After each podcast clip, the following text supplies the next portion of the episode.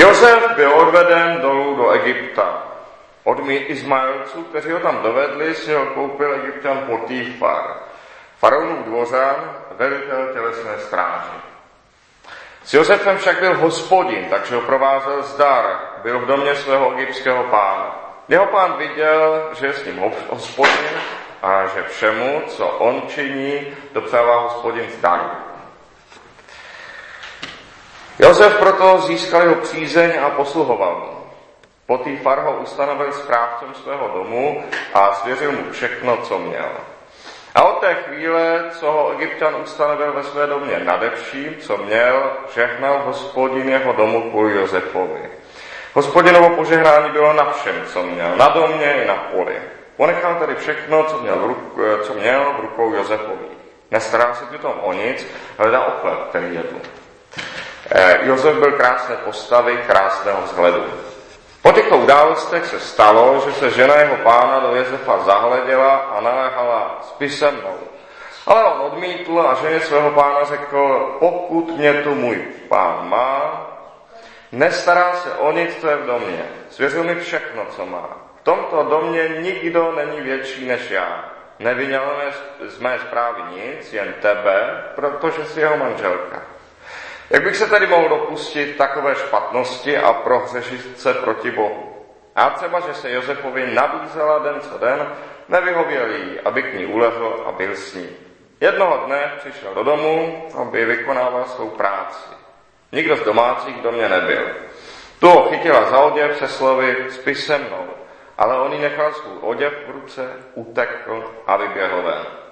Když viděla, že jí nechal svůj oděv v ruce a utekl ven, křikem přivolala služebnictvo a vykládala jim, hleďte, přivedli nám Hebreje a on se u nás bude miliskovat. Přišel za mnou a chtěl se mnou spát, proto jsem se dal do takového křiku. Jak slyšel, že se dávám do křiku a volám, nechal svůj oděv u mne, utekl a vyběhl ven.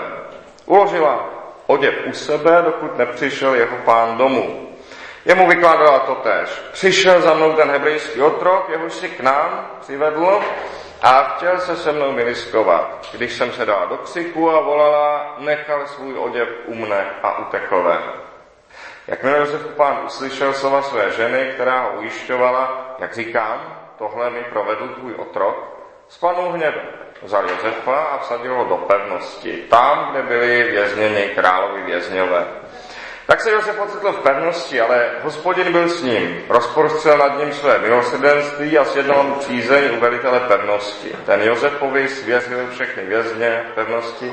Cítil vše, co se tam mělo dělat. Velitel pevnosti nedoblížil na nic, co mu svěřil, poněvadž s Josefem byl hospodin. Všemu, co činil, dopřál hospodin zdaru. Amen.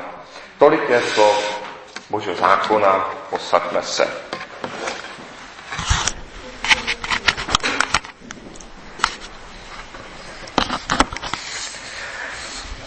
Když jsme Josefa před minulé neděle opustili, strhli z něj bratři šaty a hodili ho do cisterny, do jámy. A také na konci dnešního příběhu strhne z Josefa Potifarova žena šaty a Josef skončí ve vězení zase v kopce v jámě. V obou příbězích se lidé o Josefovi domnívají, že z něj jde boží požehnání jaksi sléc, strhnout. Jakoby to, co Josef má, bylo vnější. Jakoby to všechno bylo jenom jeho společenským postavením podle hesla šaty dělají člověka. Ale tím, že Josefa zbaví lidsky výhodných podmínek, tím mu požehnání nevezmou. Jakoby na něj svítilo světlo z nebe. To samozřejmě není vidět, když ho strčí do díry. Ale jakmile ho zase z díry vytáhnou, začne opět zářit. Od jak živa konečně spatřujeme, že lidem připraveným křivdou o majetek či postavení se často časem začne opět dařit. A získají opět jmění, získají opět postavení a třeba i začínají v docela jiném oboru. To se dá často sledovat. Protože požehnání prakticky funguje skrze naději. Požehnání působí naději a ta pak přináší zdáře. Když člověk věci zdá, má jistotu, že nedosáhne ničeho, má jistotu, že z toho nic nezejde. Když to, když dále jedná v důvěře v boží požehnání, nějaký výsledek časem přijde. V delším čase, než je ten na dohled, v delším čase, než je vidět. Protože kdo něco vidí, proč by v to ještě doufal? Josef se v Potýfarově domě stal správcem až po delší době. Nestal se jim hned, jak ho tam přivedli. A dokonce, na, dokonce na vrcholu svého úspěchu, když, dokonce když se dostal tak vysoko, tak tam byl pořád bezprávným otrokem. Bylo to jaksi jenom relativně velké postavení. Pořád tam byl bezprávným otrokem, kterého můžou jen tak bez soudu zavřít. Takže změna byla postupná a nevedla také na samotnou špici. Byla to, bylo to jaksi jenom relativní zlepšení. Ale člověk ve skutečnosti ani obvykle ani náhlou změnu nepotřebuje. Člověk také náhlou změnu obvykle nedovede ani ocenit, nedovede ji vlastně ani pořádně vnímat, uvědomit si ji. Jak často uvádím, skoro všichni výherci loterii končí špatně. A tak to také bývá jaksi, jaksi velkou, náhlou změnou osudu člověka. Člověk to není schopen ocenit, člověk to není vnímat. V praktickém životě totiž člověku bohatě stačí, když jeho den končí o trochu lépe, než ráno začal. V praktickém životě oceňuje člověk to, když jeho den večer končí o trochu lépe, než ráno čekal. A tak zhruba vlastně vypadají šťastné dny člověka, na které pak později vzpomíná.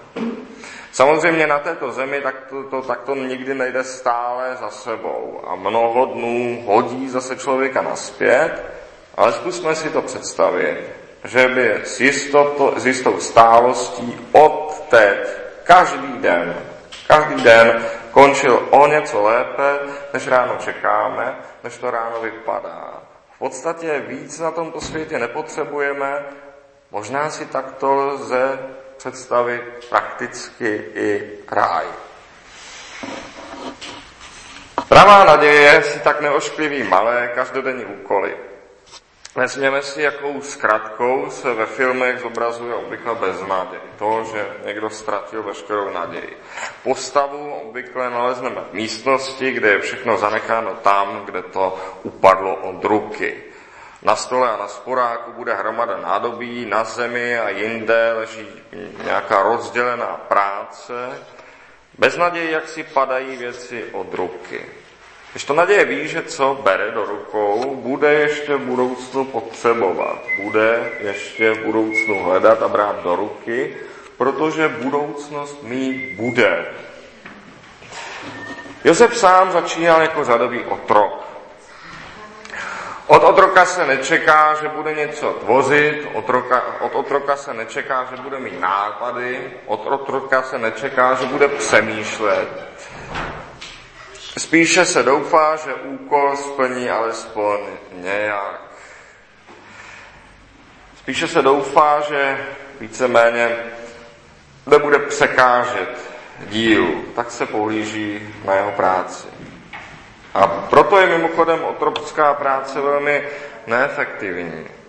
A žádný, a řádný zaměstnanec vydá za několik otroků. Nemluvně ani o účinnosti člověka, který pracuje pro sebe. Ale právě jako řadový otrok začíná a jeho prvním úkolem tedy skutečně je prostě a jenom nepřekážet. Jak si nenechat hrábět tam, kde pak půjde jiný otrok. To je to, co se jaksi na začátku od něj čeká.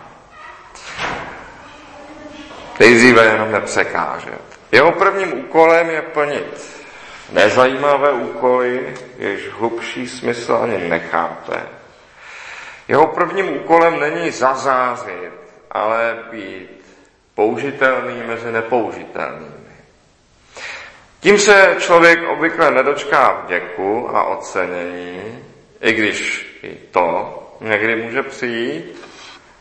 Nedočká se tím sice vděku a ocenění, ale už se s ním počítá. Už se počítá s tím, že je z těch spolehlivějších. Už ho nejde tak snadno vyměnit. Už ho potřebují. V tom mohou všichni ponížení najít skrytou moc. Sice, když je nejde nahradit, když se bez nich už nedá úplně obejít, v tom je moc ponížený, v tom je moc bezmocný. Když je nejde nahradit, když se bez nich už nedá úplně obejít. A je pravidlem, že pán časem přestává umět to, co vždycky dělal sluha. Třeba na občanech jižních států, Spojených států, když tam bylo otroctví, si cestovatelé té doby všímali nápadného nedostatku zručnosti a praktičnosti. A i po zrušení otroctví trvalo velmi dlouho, než se v těch státech objevila třeba první, objevily třeba první stavební firmy, které nebyly čistě černožské, a to včetně majitelů. Na americkém jihu uměl pracovat rukama svého času jenom černoch. To samé, jak si klavě vidět na dnešních obyvatelích Saudské Arábie, Emirátů a tak dále, kteří také prakticky nejsou ničeho schopní, neschopní nic vytvořit. O něco méně nápadné je to na většině západního světa a trošku i u nás, kde už se mnohde také počítá s tím, že některé práce bude dělat jenom cizinec, který také nebývá, nebývá ve velké úctě.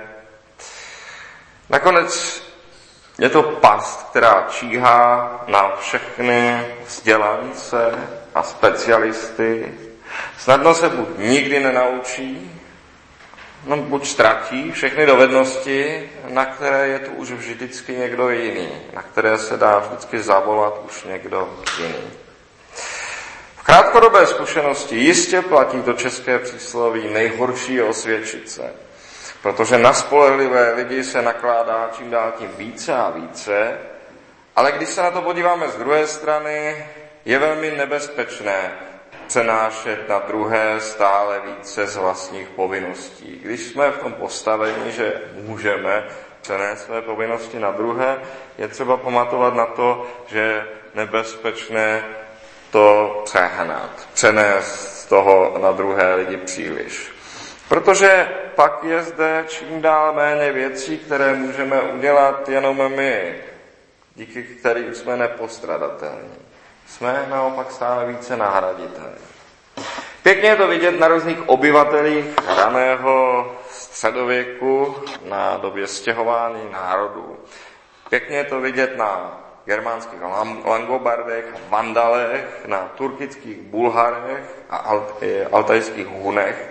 Po těch zůstala jenom jména zemí jako Langobardie, Andaluzie, Bulharsko, Maďarsko. Po těchto národech zůstala jenom jména zemí, které dobily, ale sami se v několika málo generacích úplně rozpustili v tom původním románském nebo slovanském obyvatelstvu, které jim původně sloužilo, protože sami o sobě neuměli víc, než poroučet ze sedla koně. Kdo něco určitého umí, ten se časem může naučit i řídit v tom ostatní. Ne každý, ale v zásadě, kdo něco určitého umí, ten, se, ten má předpoklady, proto se časem naučit i řídit v tom ostatní. Když to ten, kdo jenom řídí, tím spíše ten, kdo řídí už od narození, ten časem ztrácí pojem o tom, jak prakticky funguje to, co řídí. Už nemá žádné ponětí o tom, co vlastně řídí. Protože trvalá moc nakonec není v těch šatech. Trvalá moc není v té toze, nebo v té uniformě, nebo v tom saku. Trvalá moc není v těch titulech a funkcích, které si jedna skupina rozdává navzájem a druhá pro nich závistivě a nenávistně touží. Trvalá moc je v kompetenci. Moc od Boha je v kompetenci. Ve schopnosti něco opravdu vyrobit, něco opravdu zařídit, něco opravdu prodat, něco dotáhnout do konce. Taková moc, taková moc nemusí křičet, taková moc nemusí hrozit karabáčem. Taková moc nemusí ani zastrašovat společenským znemožněním a zahanbením, což je spíše obvykle pro moc tohoto času. Za schopnostmi jdou totiž lidé nakonec sami a bez nucení. Je-li někde skutečná schopnost, pak lidé obvykle dobrovolně poslouchají. Tak, jako sami vyhledají dobrého lékaře, a nikdo je k tomu nemusí tlačit, tak jako sami vyhledají dobrého právníka i dobrého řemeslníka či zahradníka, dobrovolně poslechnou jeho rady, jako nakonec lidé sami poprosí silného člověka o pomoc se stěhováním Almary, protože nikdo jiný jim s tím pomoct nemůže. Potifar tedy ponechal všechno, co měl v rukou Josefových. Nestaral se přitom o nic, leda o chléb, který jedl. Potifar tedy vlastně spotřebovával, ale nic nepřinášel. A tím se stal prakticky nahraditelný. Nasleduje scéna, která se odedávna objevuje v různých pokleslých komediích a jiných nízkých žánrech. Potifarova žena si všimne, že u toho, kdo je tam oficiálně sluha, kdo tam má na sobě montérky, je reálná kompetence a trvalejší moc v tom domě. My takovou situaci, si takový pohřeb, eh, takový postřeh známe v náznaku. Léta se dělají eh, vtipy o muži, po kterém chce žena delší dobu přidělat nějakou poličku, až jednoho dne přidělá sama. Muž to vidí a je znepokojen, vidí, že není nepostradatelný. Malo kde si ovšem všímá toho, že většina mužů, snad až na ty nejstarší, dnes nějak, anebo i s přehledem, dovede přebalit a nakrmit dítě, uvařit, vyprát, v podstatě cokoliv, co dovede žena, když na to přijde. Moc se o tom nemluví, ale ve většině domácností dnes i žena ztratila svou nenahraditelnost. Narazíte na staré mládence, jejichž domácnost je jako klícka, a kteří vám uvaří jídlo jako od babičky. To je z části i důvod, proč jsou staří mládenci. Protože co víc jim v zásadě žena přinese. Josef však zná boží řád. Josef si není nadšen z tohoto, eh, z takové podoby světa. Josef zná boží řád Ví, že Bůh stvořil svět tak, aby se lidem navzájem potřebovali, že tak to má být, aby se lidé navzájem potřebovali, aby každý uměl něco jiného. Josef ví, že není dobrý stav, eh, stav když člověk nikoho nepotřebuje, že to není podle boží vůle. Josef ví, že stejně tak pro nikoho není dobré, pokud je nahraditelný. Potifarovi je Josef velmi vděčný, protože Potifar je spravedlivý člověk. Potifar je spravedlivý člověk. Potifar udělal chybu v tom, že z Josefovy zprávy neviněl právě vůbec nic. Právě jen manželku. Vůbec nic, kromě manželky. Samozřejmě Potifar byl ještě velitel faraonovy tělesné stráže, což asi bylo dost práce i dost odpovědnosti, ale to není doma vidět. A co není doma vidět, moc se nepočítá. Neměl tady ve svém Josefovi, Josefovi ve svém domě svěřovat tolik, měl si něco ponechat na starost jen pro sebe, protože to lépe vypadá, lépe působí. Co je však Potifarova spravedlnost? Když už Josefovi něco svěřil, když už mu něco zadal, tak se na něj spolehl. Tak se na něj úplně spolehl a už do toho nevrtal. Když po někom něco chceme, když něco někomu svěříme, musíme věřit, že ví, co dělá. Opět v těch komediích se často objevuje takový ten boháč, který stojí za zády řemeslníků a diriguje je do nejmenších detailů, nebo pacient, který radí doktorovi, jak ho má léčit. Jak si nemůžeme jít někomu o radu a zároveň mu rady dávat. Když Bůh stvořil člověka tak, aby se lidé navzájem potřebovali, učinil každého králem v jeho vlastním království. Takový je boží řád. Když Bůh stvořil člověka tak, aby se lidé navzájem potřebovali, učinil každého králem v jeho vlastním království. Králem v dosahu jeho schopností. Králem v tom rozsahu, v kterém člověk něco může udělat sám. V kterém za něco může ručit. Potifar byl člověk spravedlivý, protože uznal tento boží řád. Neradit lidem, jak mají dělat svou práci, je sama o sobě ctnost. Josef se tedy nechtěl provinit proti člověku pokornému, který zcela uznává schopnosti druhých, a takový lidé jsou nakonec poměrně vzácní. A nechtěl se provinit proti člověku spravedlivému, který uznává boží řád. Sám se nechtěl provinit proti božímu řádu, proti božímu přikázání, kde je každý pro někoho potřebný. Zde Potýfar v milostném životě pro svou ženu a ona pro něj. Věděl, kde jeho království začíná a kde také končí. S jeho manželka, říká proto Josef. Odmítnutí milostného návrhu je ovšem velmi ponižující pro všechny lidi, velmi skličující.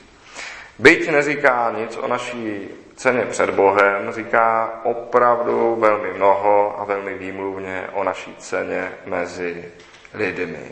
Lidé to těžko nesou. Je to však nepopiratelný rozdíl mezi muži, kteří v dospívání zažijí mnoho odmítnutí, se kterými se nějak učí smířit, a s ženami, které se spíše už v dospívání učí citlivě odmítat tu většinu mužů, o které upřímně nestojí. Je to velmi odlišná zkušenost. A tak, když už se žena tak otevřeně nabídne, jako se nabídla Potifarova žena, dokonce opakovaně, je si výsledkem téměř jistá. Odmítnutí znamená tak nečekanou ránu vlastnímu sebevědomí, že se obvykle neodpouští, že obvykle probouzí neuhasitelný hněv. Že přijde nějaká pomsta, je tak v této chvíli téměř jisté. A tak, když se Josef rozhodoval mezi hříchem a spravedlností, už v tu chvíli věděl, že se také rozhoduje mezi pohodlným životem hříchu a katastrofou, neodvratnou katastrofou. Tam, kde se Josef ocitl, tak si nebyla, nebylo rozhodnutí, které by skončilo bez nějaké újmy.